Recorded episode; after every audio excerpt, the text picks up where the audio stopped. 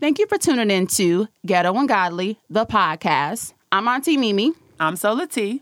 And let's get into this episode. Hey. Ooh. Okay, okay, Mimi. What? Hey, how you doing? I'm good. Happy Sunday. Is today Saturday or Sunday? I'm confused. Oh. Girl? You're right. You're right. We release on Sundays. We here on Saturday. I was like, oh, wait, hold on. Right? But it's okay either way. Yes, either Saturday. Way. Well, we are here today to talk about, you heard that SZA song, them 20-something. Yes. That's the song that really, I think, just stood out to me for the year. The whole damn album, really. But we have some queens here joining us today. Queens here joining us today. So let's start, a little round table. Tell us who you are, where you're from, and, how Ghetto and Godly connects to you. It's still new, y'all. Mm-hmm. It's still new. Thank you for your patience. All right. I'm Yvonne, originally born in London, grew up in Maryland, moved to Texas, and now I'm in Vegas. We need to hear that story on how you were born in London, and I'm nosy, so I need to know. She's Nigerian. Yes. That's how it happened. That's really how it happened. That's the story. So, my parents put in, for a visa lottery when I was, 1. So it wasn't very long I was in London. And then we moved to Maryland. I was there for, 10 years. And then my mom was always reaching for different goals in her career. So she would follow them, and we would go with her. Mm-hmm. So basically her career took us to all these different places. That's what's up. Yeah. We're going to have to bring Mom in. She's going to have to bring some jollof, though. But we're gonna set it up right. We're going to get it worked out. Mm-hmm. All right, who else we got over there? I think that's my BFF. Hey, Zakiya, girl. Hey, y'all. I am Zakiya. I am from Minneapolis, Minnesota. 612? Right. Okay. Now living in... Polars. Now living in Las Vegas for the last 4 years with my best friend since high school, y'all. Aww.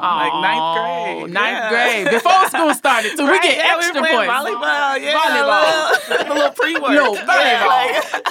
Yeah. Y'all was still summer vacationing. We was in the gym. Right. Okay. Shooting in the gym. Shooting. More like spiking, but it was okay. Right. Well, thank you both for coming. But I want to know what connects you to the podcast. I know this is something new that we wrote, we've launched, and you guys have both been very extremely supportive of this. So, what does Ghetto and Godly mean to you, and how does that kind of why? What made you want to come today? Well, besides me telling you got to. Just as far as just what Ghetto and Godly means to me, just separately, Godly, just having that relationship with God or whatever that is for everyone. But for me personally, that's someone I just talk to. It's a casual relationship. We're homies. We sit down, we have a conversation like this. Yeah. And that's what God is for me. And then just the ghetto side of me, which I discovered when I was 18, so it's a recent ghetto side of me. So she got that off the top ghetto, right? Okay? That delayed ghetto. Delayed ghetto. It is, and just both of them combined and understanding that they both can coexist, that they're not separate things. Absolutely. Yes. Zakiya? For me, I would say Ghetto and Godly is definitely living unapologetically. Just really living to your fullest, being yourself, and kind of, all going through this together. I've seen y'all since Three Queens, so this is amazing just to be here with y'all. And so, just to see y'all just transform, do this is it's an honor to be here. So, We're glad to have y'all. I'm excited. I'm too, especially this conversation. I could just hear it. I ain't gonna sing. I'm gonna spare you. But this song, it's just one of those songs that just makes you feel better about not feeling better. Feeling better about not feeling we all had that in common in that 20s. I feel like everybody tells me the 20s are the years of your transitional period. That's where you learn stuff, you go through a lot of stuff, and honestly, looking around, ain't nobody I know shining to the point where they ain't went through shit in their 20s. And so I think even just us all here today, Yvonne, how old are you? 22. I'll be 23 on the 3rd. Babies. Don't start that age of shit. Right. Yeah. Zakiya, how old are you? 27. Okay, I'm 26. Mimi? I'm 29. Okay, so we are all in. That's you, Auntie. That's you, Auntie. Y'all should have seen her in this Auntie ass coat she came in here with today. My trench coat. It's cold outside, okay? How to get away with murder coat. It's cute as hell. And her J's, y'all. And her J's. Ghetto and Godly. Ghetto and Godly. To the T. Yeah.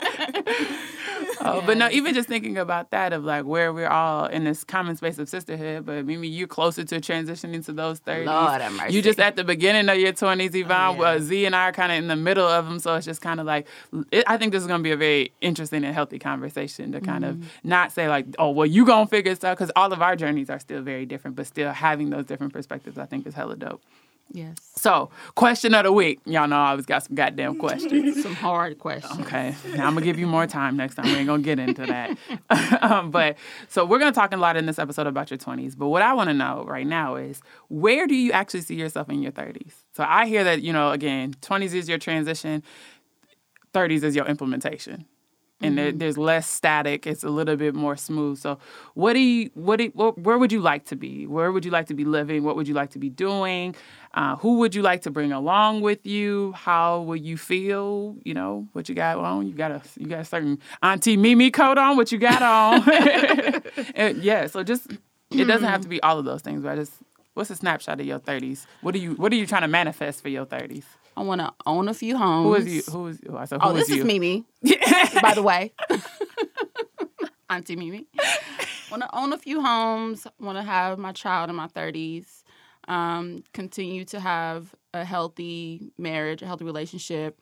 I want this to grow. This is going to grow. I'm going to speak it into existence. Manifest it. Ghetto and Godly is going places. So I'll be 30 this year in October. And, definitely seeing taking it to the next level, using this as a vehicle to take us to the next level. The Sola T has expressed she wants to model, not to get into her manifestation, but her modeling. I definitely want to do some. I see myself just recently, I wanted to get into television and some commentating. I see myself doing that. Yeah. I never thought about that before. So, just living life and being happy. Okay. All right. So in my 30s, so I'm 22, about to be 23. So this is like 7 years down the road. So maybe did that hit a string? Damn. 7 years down the road. I got time, okay? And this year, I will be 30. But just in general, like, one of my big goals this year for me is just, like, financial stability and kind of, like, working on getting myself out of student debt and just, like, getting my finances in order so that by the time I'm in my 30s, it's stable. Like, it's not this up and down, like, worrying about my financial life, but more so maintaining it and helping it grow. And then just, I mean, I want to move probably to, like, a bigger city, Seattle, maybe somewhere in Europe, just somewhere where I can... you want to go back, huh? Oh, yeah. Yeah, you know, going back, hop on the boat, going back to her roots. Don't mind Mimi. She's just trying to get a ticket with. She's just trying to sneak in the carry on. That's all. She a little jealous of your European roots right now. Drink crumpets and drink tea and stuff. Oh Lord, we're going to have to get Mimi out of the United States. Or throw her a tea party. Right? Either or. Yeah. But just... being somewhere where I have the opportunity to continue to grow with people. Like, that's something I want to continue to do into my 30s. And as far as, like, who I want to take with me, people who are willing to come with me and contribute. We talked about that two episodes ago. Okay, everybody can't come with you. Everybody can't, and everybody don't want to come. Some people stay in the nest. Exactly. Stay your ass in the nest. And I hope that with my 30s, I'm able to really... be able to discern, like, who's supposed to come with me and who is meant to stay where they were and we're there for that moment. Mm-hmm. All right. Zakiya? I still want to be in Vegas.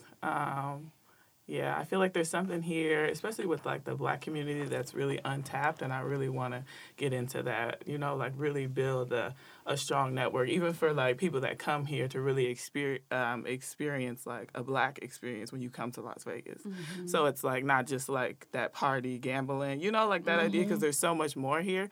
So, like, I really want to get into that, so I definitely want to stay here and, like, Vegas is always kind of changing, and it's really going up. So I definitely can see something there. I want to feel balanced and definitely uncomfortable, because my boss always tells me if you're not uncomfortable, then you're not growing. Mm-hmm. So I definitely want to, you know, just put myself in, like, things that I feel uncomfortable. This would be one of them. Like...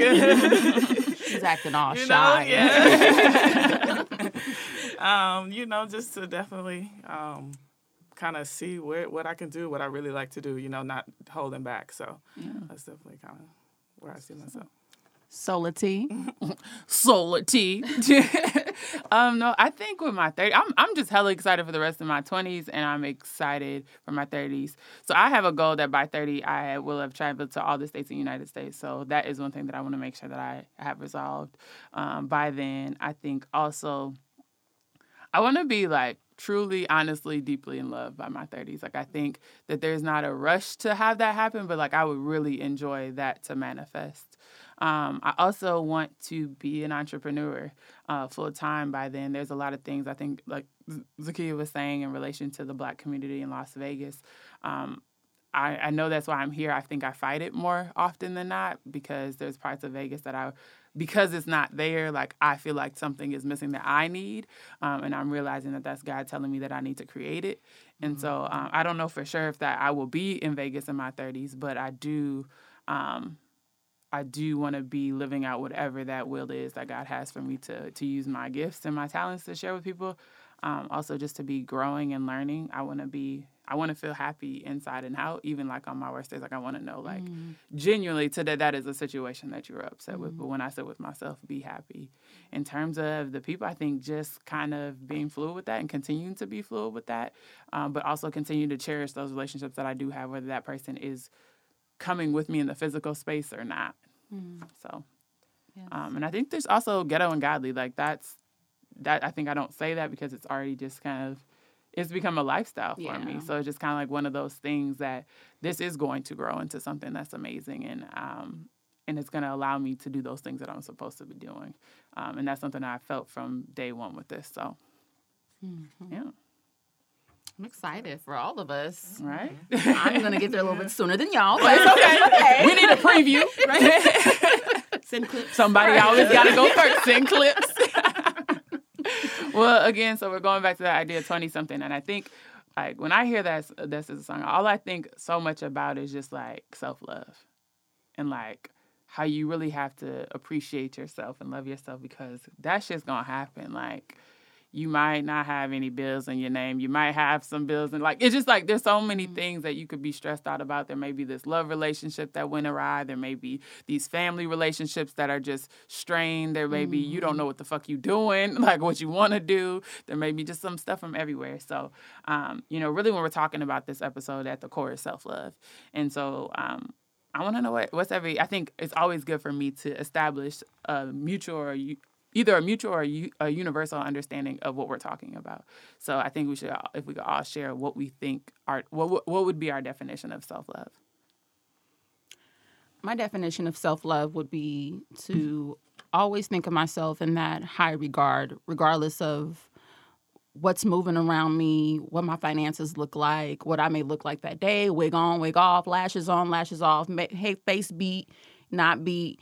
You just always want to look at yourself and think of yourself in that high regard. I'm still the shit. I'm still me, regardless of what clothes I have on or who may like me or dislike me. I still think of myself in that in that good light. So, to me, that's what that looks like. For me, I would say self-love. It's exactly what Mimi said. Just keeping yourself as a priority and understanding that if you don't do that you can't help the other people around you. That's real.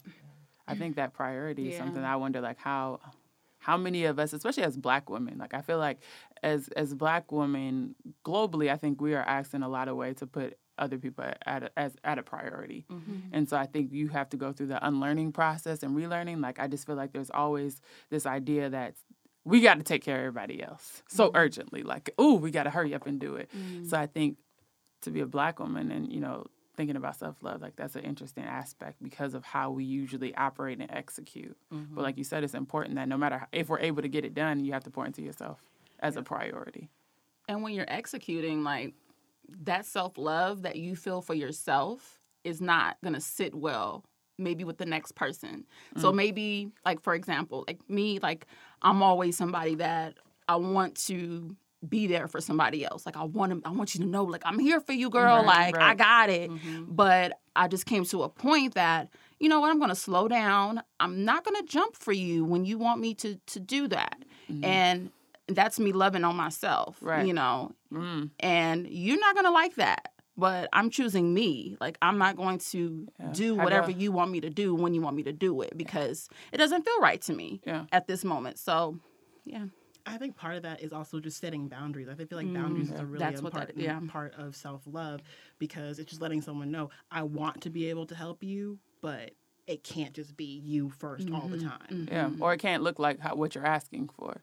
Because I think sometimes I can give this. This is what I think that offering idea of, like, I don't think we're taught to, like, come back from a question with, this is what I can offer. Mm-hmm. Mm-hmm. We're also told that, like, it's a yes or no. Like, it's a black or a white. But it's like, sometimes I can't give you $50, but I can give you a ride to your job interview so you don't have to worry about your bus money.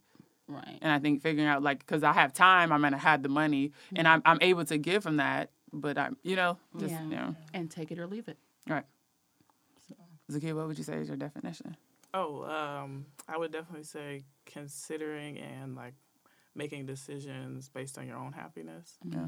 So, you know, like, always kind of what's best for you. You know, like, always kind of putting that first. Because if you don't do that, you really can't help anybody else or do anything for anybody else. It's not going to work in the same way.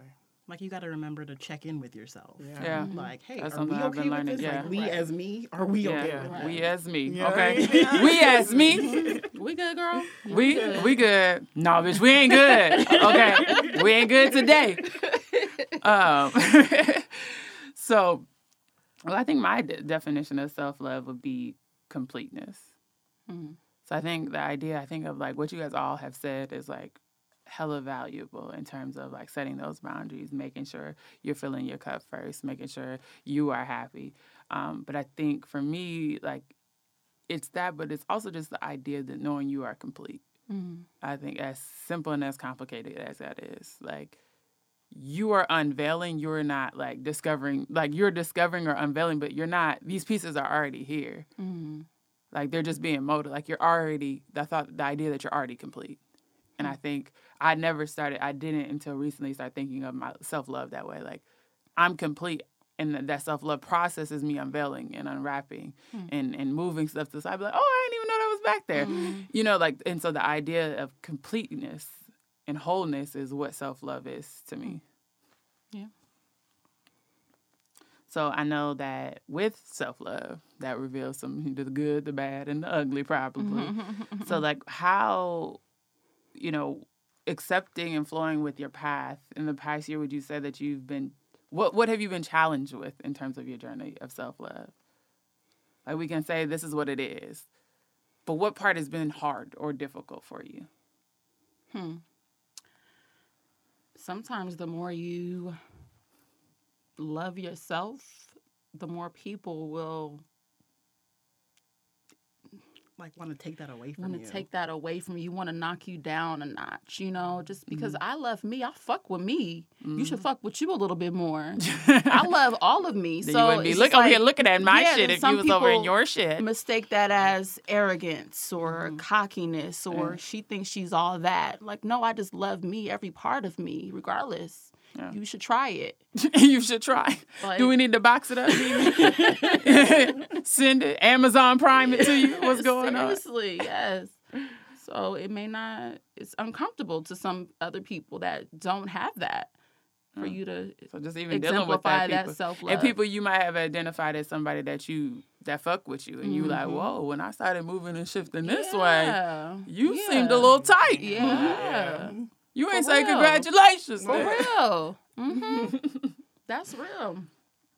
And then I think another part of it for me would be, like, letting people know, like, in order for me to self-love, you can't be involved. Mm-hmm. Or you can't be as involved as you've been in the past because that's been hindering my love. Mm-hmm. And that's a tough conversation to have because people don't want to be told no. Mm-hmm. Yeah. And especially when it's, like, family. They really don't want to be told no because, and you've always been taught this idea that oh, they're family. So they have to. Mm-hmm. They belong there. And it's like, mm-hmm. do you really belong there in order for me to get where I belong? Or was I placed here with you? We were placed here together. Exactly. But I don't have to deal with you on a certain level. Yeah, because what was that? Didn't we post that Oprah video a few days ago? It was a couple weeks ago that was saying, like, sometimes you have to divorce your family. Yes, you do. Oh, yeah. That's what I had. I divorced my family this last year.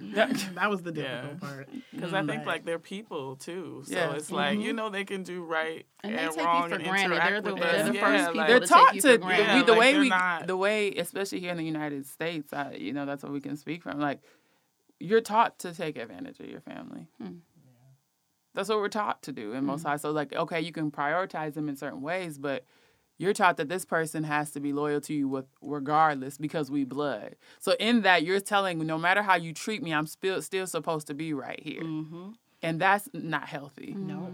And, like, for me, coming from, like, a traditionally Nigerian family, it's like a whole nother level of that, where it's like your parents are the end all be all. Anyone older than you is the end all be all. And you're supposed to follow along and follow in their footsteps. And it doesn't give you the space to love yourself because you're supposed to be loving this other person. And you can't do that despite their actions. Because you don't want to dishonor them or be dishonored. Mm-hmm. That's tough. It's tough. That's really tough. Well, I recently, as of this past week, went through a situation where I had to, in a sense, divorce a family member because I loved myself more. I chose myself. Like, I can't do this with you. I refuse to. Maybe a year or so ago, we can go tit for tat, but not now. Not in 2018. Mm-hmm. So, sayonara. See you later when you get your stuff together, like Oprah said. When you get it together, let me know. Mm-hmm. And you'll know when you get it together. You know damn well you ain't got it together. Right. You keep popping up. Right. And it's an important conversation to have with that person to let them know, I'm not cutting you off because I don't love you. I'm doing it because I love myself more. Yeah. Yes. That's a good message because, like, a lot of people have never even thought about that. Mm-hmm. You know, so for you to say that to them, to create that boundary for yourself, but also say it in a way that's also an example for them. Mm-hmm. Mm-hmm. To say that you can, too, love yourself more. Mm-hmm. So that other shit you probably dealing with that now you, in this area of life you depending on me on, that's the same thing you can do with over there. Mm-hmm. For sure. Go back to the nest. Right. I think another kind of challenge it brings, but it's kind of a better outcome, is that with your family, my relationship with my dad hasn't been the greatest, but, like, in order for me to love myself, that's not a relationship that I'm willing to let go of. Mm-hmm. So, like, I have to meet him where he's at, and I got to make that work so he's in my life. Mm-hmm. So what's hard about it is just kind of battling those things that I may not necessarily like about him, you know? Like, he doesn't talk very much. He's not, like, a communicator, so it's, like, it's hard to kind of gauge sometimes where he's at, and that's just really hard to interact with. But it's just like, just keep on trying, you know, like, and commit to that. And so, because I've already decided, like, that's not something I'm willing to let go, you know, because, like, he's not a bad guy. He's not bad to me. It's just, he's a man, you know, and he's stubborn. He's just, you know, he's dealing with how he grew up and making his way through. So, yeah, definitely. I think that's going that way. Yeah. That's real. I think a part of that completeness and wholeness. So when we go back to that idea of sometimes your self-love is attached, your completeness and wholeness, I do believe it's attached to other people. Mm-hmm. So just like my relationship that I have with my father and the relationship that I have with my mother and the relationship I have with my grandma, like all these different pieces interact with myself. Mm-hmm. They're not dependent on self, but they interact with. So a lot of times with me going through the process of loving myself and digging deeper, that means I have to heal the possible wounds from these other connections. Mm-hmm. And like you said, sometimes you have to really say, I don't like the way you do. I hate the way my dad talks to me. Like, he talked to me like you would have thought he was there with the pom-poms and the megaphone just cheering me on my whole life. And I didn't even meet him until my first day of college. Mm-hmm. And even before that, like, I found him on Google when I was in 8th grade. Wow. Like, I never had that. So it was always so crazy to me that I would always still feel like, but I don't know who I am. So I have a whole last name. I don't know any of my family. Like, I couldn't tell you what my grandma's name is. I couldn't tell you a couple years ago. I couldn't even tell you if she was alive. So I had to realize that I cannot fight this connection with him. Like Z saying, like, I need to know who I am in that way. Mm-hmm. I was raised by an African-American mother. I have a very Nigerian name, look very Nigerian. Mm-hmm. And so when people see me, they automatically connect to that. And because I don't connect to it in the way that I would like to, that's healing that I need to do. And mm-hmm. I have to have that connection mm-hmm. with him. Mm-hmm. Because I have to also, like Z was saying, I have to understand that sometimes when he says things, I have to understand who the hell I am mm-hmm. and not let that, in fact, and so the moment when I mm-hmm. talked to him one of those times and I was flared up, I realized, like, I haven't forgiven you, one, yeah. mm-hmm. and two, there's something that I need to figure out what's going on here. Yeah. Mm-hmm. And I can't do that, whether you want to participate or not. I still need to know things about you. Mm-hmm. Whether it's I need to be in contact with you, I still need to know what type of man you are mm-hmm. as to why I move the way I do in life, why I'm attracted to the men that I'm attracted mm-hmm. to, all of these things. Like, I can't figure that out without knowing you. Just like I don't know my name without knowing my mother's name. Mm-hmm. Like, I think those things are very valid. Mm-hmm. And once we start to see the people, the woman in your mother and the man in your father, that really allows you to be complete. Mm-hmm. And unfortunately, some of us don't have access to that information. But I still feel like there's other ways that you can connect with it and you can, feel complete. But we're not in this world alone, disassociated and disattached right. from everybody. Right. Mm-hmm. So we can't say that all of self-love is only about self. Mm-hmm. And no matter how hard you try, you can't detach yourself from it. Yeah, mm-hmm. I can try to suppress it. Yeah, I can create a boundary with what yeah. it looks like in my life. Yeah. Like, you probably still not gonna talk to me, type of crazy. Yeah. But I still have to understand that you do have information that's important to me because right. Whether I like it or not, I come from a part of you. Mm-hmm. So. Yeah. Yeah. So what have you, like, in terms of practicing self-love, like, what are the things, like, do you do things? Is it just kind of like a lifestyle? Is it just, like, internal work that you do mentally? Like, in terms, what are some self-love practices that maybe you've tried, that worked, that didn't work, that you currently practice, that you've done before, that maybe you need to reconnect with? I would say... I think this started for me a little younger because my parents had gotten divorced when I was 16. So I kind of I was a little rattled. So I kind of had to figure out how I was going to handle that. And that involved me figuring out how to love myself because my parents were doing their own thing. Mm-hmm. And I think something that I learned very early was to be vocal about how things make me feel and sharing that because not everyone can see, oh, this person's upset because of this. Exactly. Sometimes it's your job and as you loving yourself is to let people know what works and what doesn't work for you. Yeah.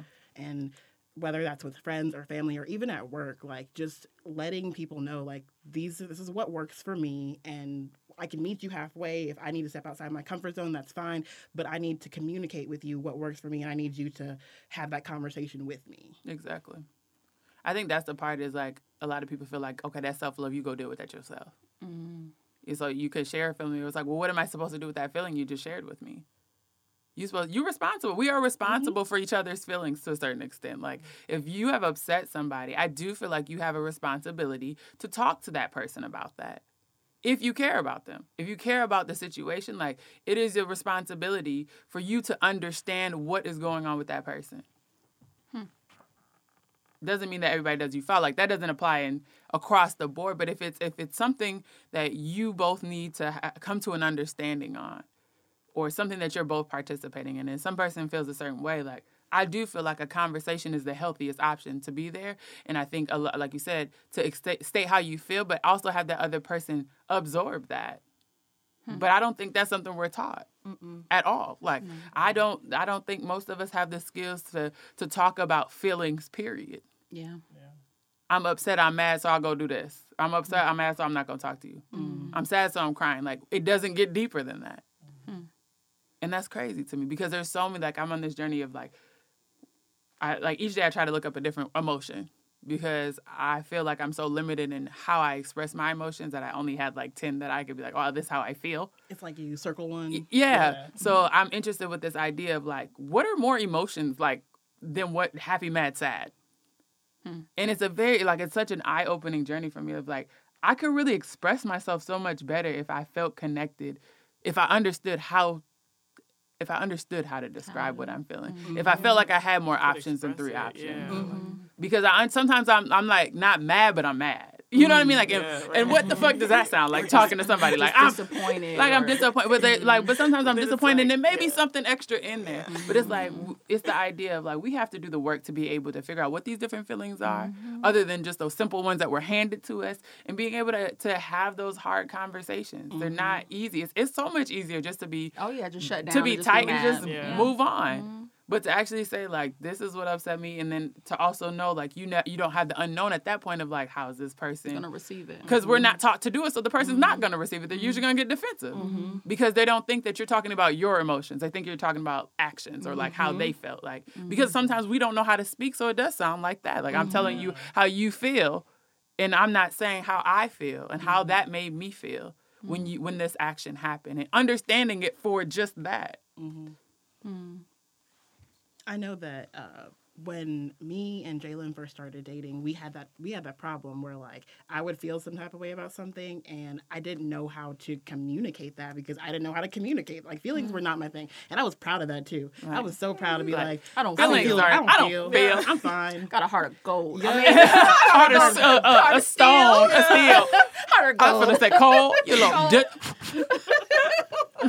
But I was so proud of that. And what we did was we created this thing we called safe space. So basically, we taught ourselves to give us the opportunity to say what we felt without feeling scared that something bad was going to happen. Because that's what it is a lot of the times. Because you're taught as a kid, if you do something this person doesn't like, you're going to get punished. Oh, my word. I just read an article about this morning. Sorry, y'all I gotta post it on our Facebook page. But it's talking about the idea of comfort, right, for children. So the whole idea behind this is that when kids do bad stuff, or when your kid is bad as hell, what you're telling them is, like, you're not comforting them. Mm-hmm. What you do is it's obedience, so you're disciplining them. So you're telling them, I don't like that, don't do that. But you're not, like, comforting them. And it's this idea that I think in a lot of Black and brown households, comforting means you're weakening and you're not being as strong in the point that you were trying to make, and you're not providing discipline to your children. But it doesn't mean that. There's a way that, so they were saying, like, you should always comfort your child. Rather than be like, oh, no, you can't, nope, go, I'm going to whoop your ass or whatever it is, to actually comfort and say, you know, I realize, well, you know, that you wanted to really jump on the bed. This is really, you know, jumping on the bed can be very fun and redirect the idea, but comfort them. Mm-hmm. And I realized I watched growing up, I seen all of, especially with our young Black men, we ain't comforted them in that way. Mm-hmm. I think in some other ways, we've comforted them in ways that's not healthy. But we haven't said, when you're doing something, come here.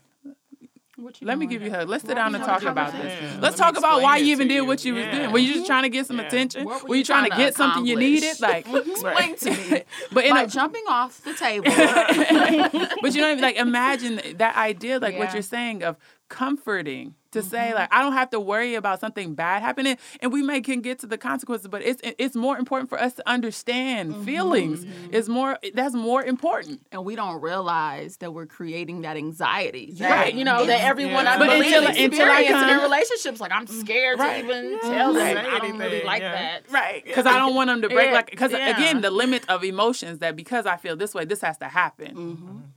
That's some deep stuff. Like, same space. Like, in relationships, I feel like because I don't want to be a nagging bitch. Yep. Mm-hmm. And it's sometimes I just need to let you know how I feel, but I feel like you're going to equate that to being a nagging bitch. Mm-hmm. And I don't want to be, like, I know I'm not her, but, like, I don't know how to express my feelings. Also, maybe in a way that don't sound like her. A nagging bitch. How do you not sound like a nagging bitch? Right. I need that. Yeah. But you know what I mean? Like, coming to this space and saying, I feel this way, and feeling comfort. Mm-hmm. And then being able to have that conversation about that. Because sometimes it's deeper than what it is on the surface. Yes. And that's what we really came to realize, that it was just a lot of stuff that we didn't even realize that we had learned, that we had to unlearn. Mm-hmm. And that those conversations gave us the chance to do that. Yeah. That's dope. Yeah. That's hella dope. Well, y'all going to get to meet Jalen on the next episode. So. Just FYI. Yeah. So what are there any other practices that you guys have done? I've learned not to react so quickly, not to anger so quickly. Like, I had to love myself enough to not allow you to provoke these emotions that's going to make me do something to you or curse you out. So, and go to jail. Do something to you. So I'm going to check myself.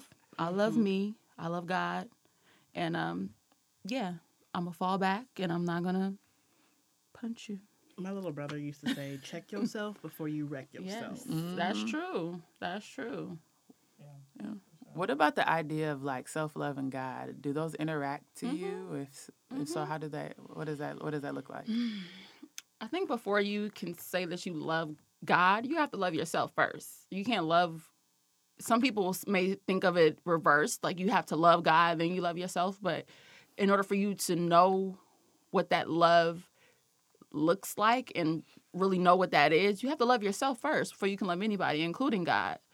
So, yeah. I think that goes off of like what Jasmine was saying on our You Can't Take Everybody With You episode, the idea that the divine is within. Mm-hmm. Mm-hmm. Yes, that's true. So, like, the idea of if you're loving yourself, that's connect. Like, that's how you get to God. Mm-hmm. Yeah.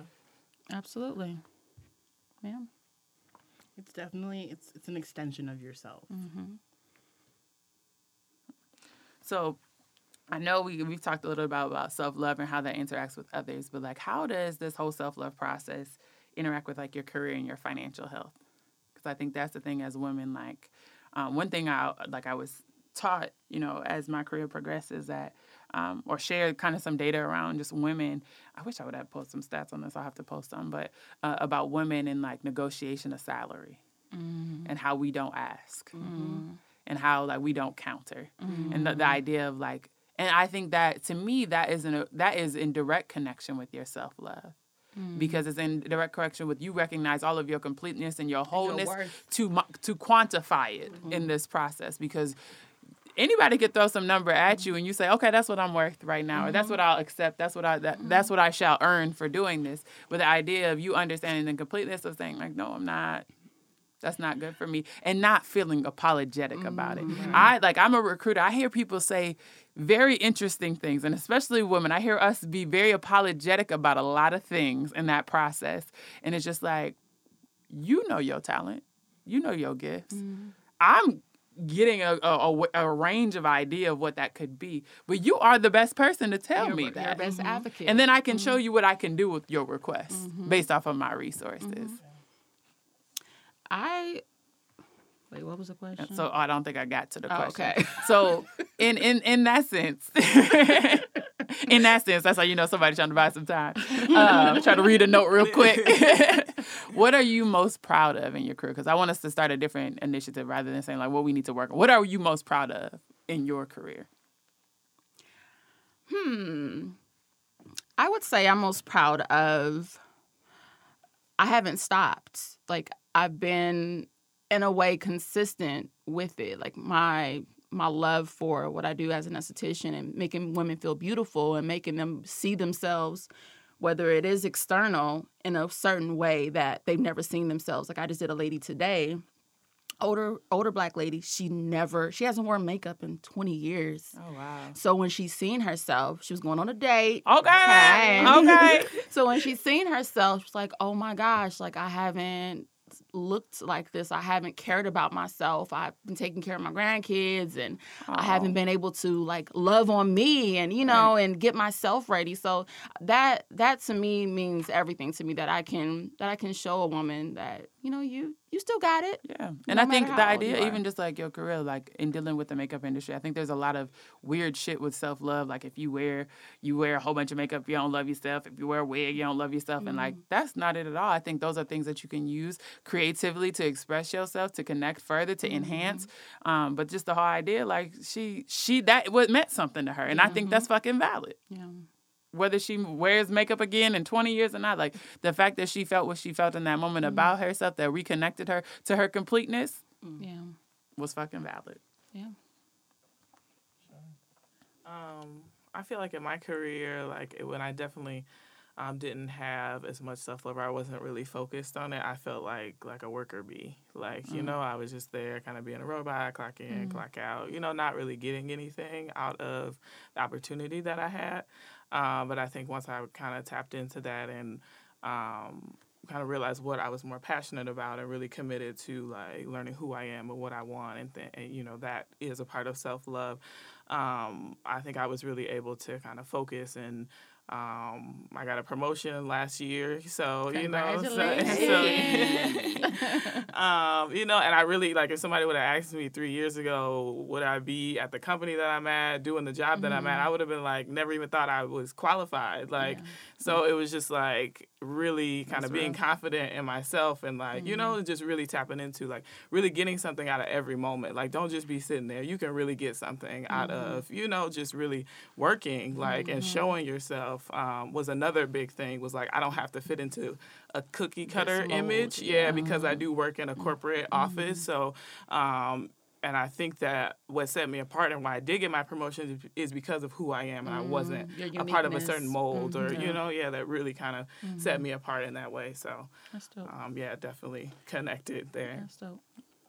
I feel like I'm just starting my career, and I just had a meeting with my boss the other day, kind of just letting her know the path that I want to go on. And I've always been the kind of person where I'm very assertive, especially about what I want and what I want to do. I'm just like, this is where we need to get. What can you do to help me get there?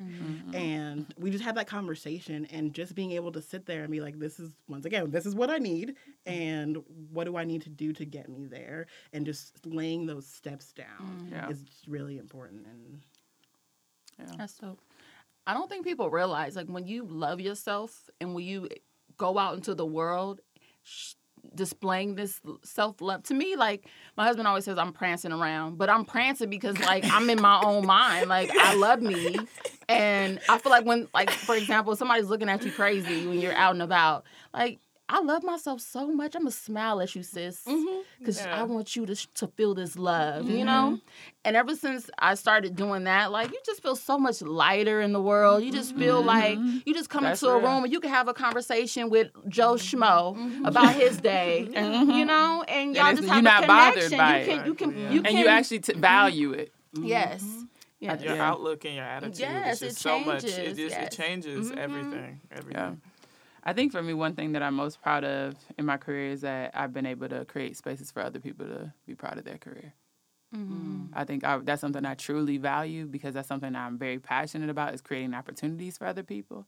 And I think in the process of me doing that, I was able to find that confidence that my career path, even when I don't know what I'm doing, I've never felt that I'm not going to do well.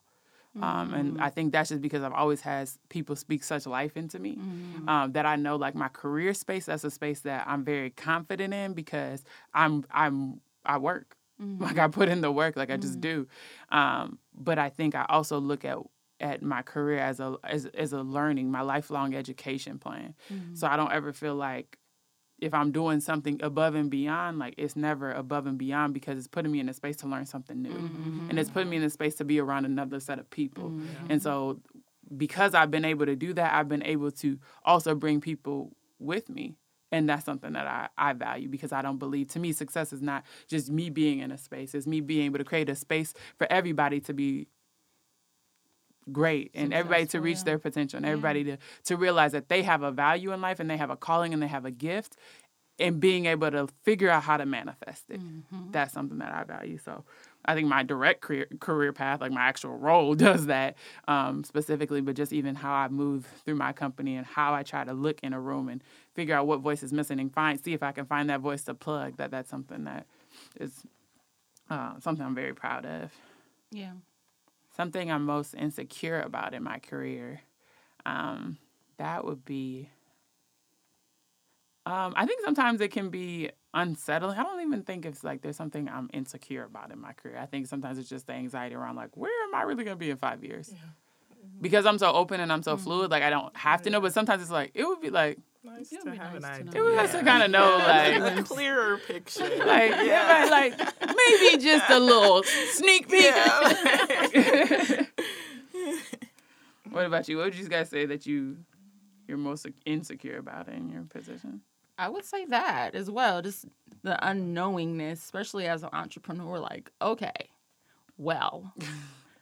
Am I going to get some clients? Or, but I just have faith. Like, God is always providing. Like, he's never let me down. Like, he's going to provide. You can't worry and pray at the same time. So I believe he's going to provide. He always has. And everything is worked out. It's working out. So I'm just trusting this process and just going through it. So what about like your financial health? I know, Yvonne, you mentioned that earlier, and that seems to be a component of your self-love that you're working to manifest this year. Mm-hmm. But, you know, for everybody else, is financial health a component of your self-love? Yes. And, you know, how does that, what you're taught about your value reflect in your financial health? I think for me, because I made it such a priority, is that for so long I felt like I was always chasing my bills. Like, mm-hmm. okay, this one's coming up. Like, you really just going like paycheck to paycheck. And part of that is like taking away that aspect of worry from that so that I can focus on something else, right. and that all my energy isn't put into paying the next bill or just doing the next thing. Like, I want to be looking like 3-4 next ahead. Right. Yeah. Right. Yeah, like she said, I don't want that worry. Like, I don't want to live like that. I don't like having that feeling. So definitely some stability, I think, is a part of, like, loving myself, because that's something that would make me happy. Yeah. My thing is, like, I really enjoy what I do. I really enjoy, like, makeup and lashes and stuff. So, like, people that, you know or you're cool with, you know, you kind of have to, well, this is my business, so I have to charge you, you know? Like Jay-Z said, my advice is just don't be too nice to niggas. It's set your price, my nigga, live your life, my nigga. Like, set your price, and then this is what it is. If, you know, you don't like it, then I'm not the person for you. I hope you find someone that fits your budget. But it's hard. Don't be in there with them bat lashes, y'all. Because invest in yourself as well, okay? And I don't think it's fair for you to ask. If that's a service that somebody's providing, it's not fair for you to ask them to have it for free. If that's true. Like, I struggle with that. It's like, I enjoy this so much, but at the end of the day, this is my business. And I want you to respect me as a businesswoman. So if I charge you the low, you're not gonna look at it like, well, shit, the homie just did my lashes for nothing. And also, if you're going to do that, you better have a barter. I believe in the power of barter. Like, I believe in that. That's real. But absolutely. Because, it could go all ways, but you got to be able to contribute something. Yes. What's your contribution?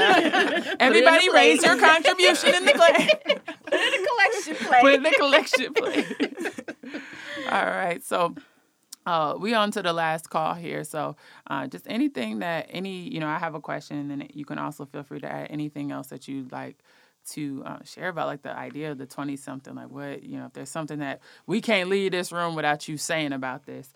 But the question is, what piece of advice would you lend to all other 20-somethings tuned in? I would say, don't waste your own time. Mm. Everything that you do has a consequence. You're making choices. That's real. Things don't just happen to you. Like, you have to... You participate. Yeah, you are a participant in those things. So definitely don't waste your time and get it. That's real. I would say fail early and fail often. Because those failures, especially in your 20s, like, that's when you're figuring everything out. That's when you're just trying to understand, like, that's like you're a baby adult. Right, exactly. You're a baby adult. Like, you really just, like, that, like, 18, like, once you get into your 20s, and even just now, like, now at 22, like, I still feel like a baby all the time. And girl, just... me too. Here she go. So we're going to have Mimi sit on the couch and be okay with this. You complete, Mimi. At 29 years, you are complete. I'm not done yet. And just fail early and fail often, because those failures are going to teach you something that you're going to need in your next step. Absolutely. I would say trust your process. Your process is not going to look like anyone else's, so just stay on your journey, stay on your path. And don't compare your life to anyone else. Anyone else's is yours. Yeah. I think, for me, what it would be, this is to a very specific demographic of the 20-somethings listening, but those who are very hard and very shelled and do not like to express their emotions, or really are very caring but don't necessarily are prideful. Those my other 20-somethings that are prideful. Did you just describe yourself? Yes, I am. I did, on purpose. I said it was very specific to who this was going to. I just want to make sure that they got to know. Sola T talking to Sola T's. Okay. It's to feel. When you feel upset, feel it. When you feel sad, feel it. When you feel exhausted, feel it. And feel it till you understand it, and then you start to make actions that are healthy off of those feelings and start set boundaries that are healthy off of those feelings. Mm-hmm. I think if I allowed myself to feel a lot earlier in my 20s, a lot of things that happened to me in 2017, I felt like I would have been able to cope with them or heal from them in a very different and more efficient process. But it's all a learning lesson, right? So you're always grateful. But feel, I think that's something I was not told to do when I was younger. And that's something that I encourage everybody to do, but especially to those who are prideful, because really that pride is just you not wanting to connect with your feelings mm-hmm. and your emotions. Mm-hmm. And so it's stopping you from being able to be your complete self. Mm. So I've never thought of pride that way. Mm. Like you stopping yourself from connecting with your feelings. Yeah. That's what it is. I don't want to feel that way. I don't want to feel this for you, so I'm stopping that. Yeah. Mm. You're not gonna go there. I'm not gonna. No, that's what it is. Cause I don't. It's a disconnect, an intentional disconnect from no. I don't want that. Mm-hmm. I don't want to feel vulnerable. I don't want to feel whatever it is. Mm. So as you know, we pray with Ray Ray. Hey, Ray Ray. So this week, if you don't know what Ray Ray is, I'm not gonna tell you right now. You're gonna have to go to our website, www.ghettoandgodly.com, and Mimi don't say shit about me saying www. Okay, I like to say it. www. Shut up. But this week, we are on the second R, which is resilience. And that's the ability of a substance or an object to spring back into shape, elasticity. And I think that just fits so well with the idea of self-love and understanding that you're going to move and you may be elastic, you may be stretched at times. Sometimes you may be a little bit more taut. But it's about the taut. I haven't heard that since school. So it's really about that. So I suggest that, going into this week that you really focus on your meditation and your prayers on resilience. What are ways that you can be more resilient in your life? What are the pride? Again, that's it right there. Resiliency is the defeat of pride. If understanding that I can go there and I can also come back to a healthier space. I don't have to stay in whatever feeling I'm trying to avoid, but I can move through that. So we thank you, Yvonne and Zakiya, for joining us. Thank you, Queen. Thank you, Queens. Say bye to the people. Bye. Bye, bye people. Yeah. Okay. Thank you for tuning in to Ghetto and Godly. Thank you, guys.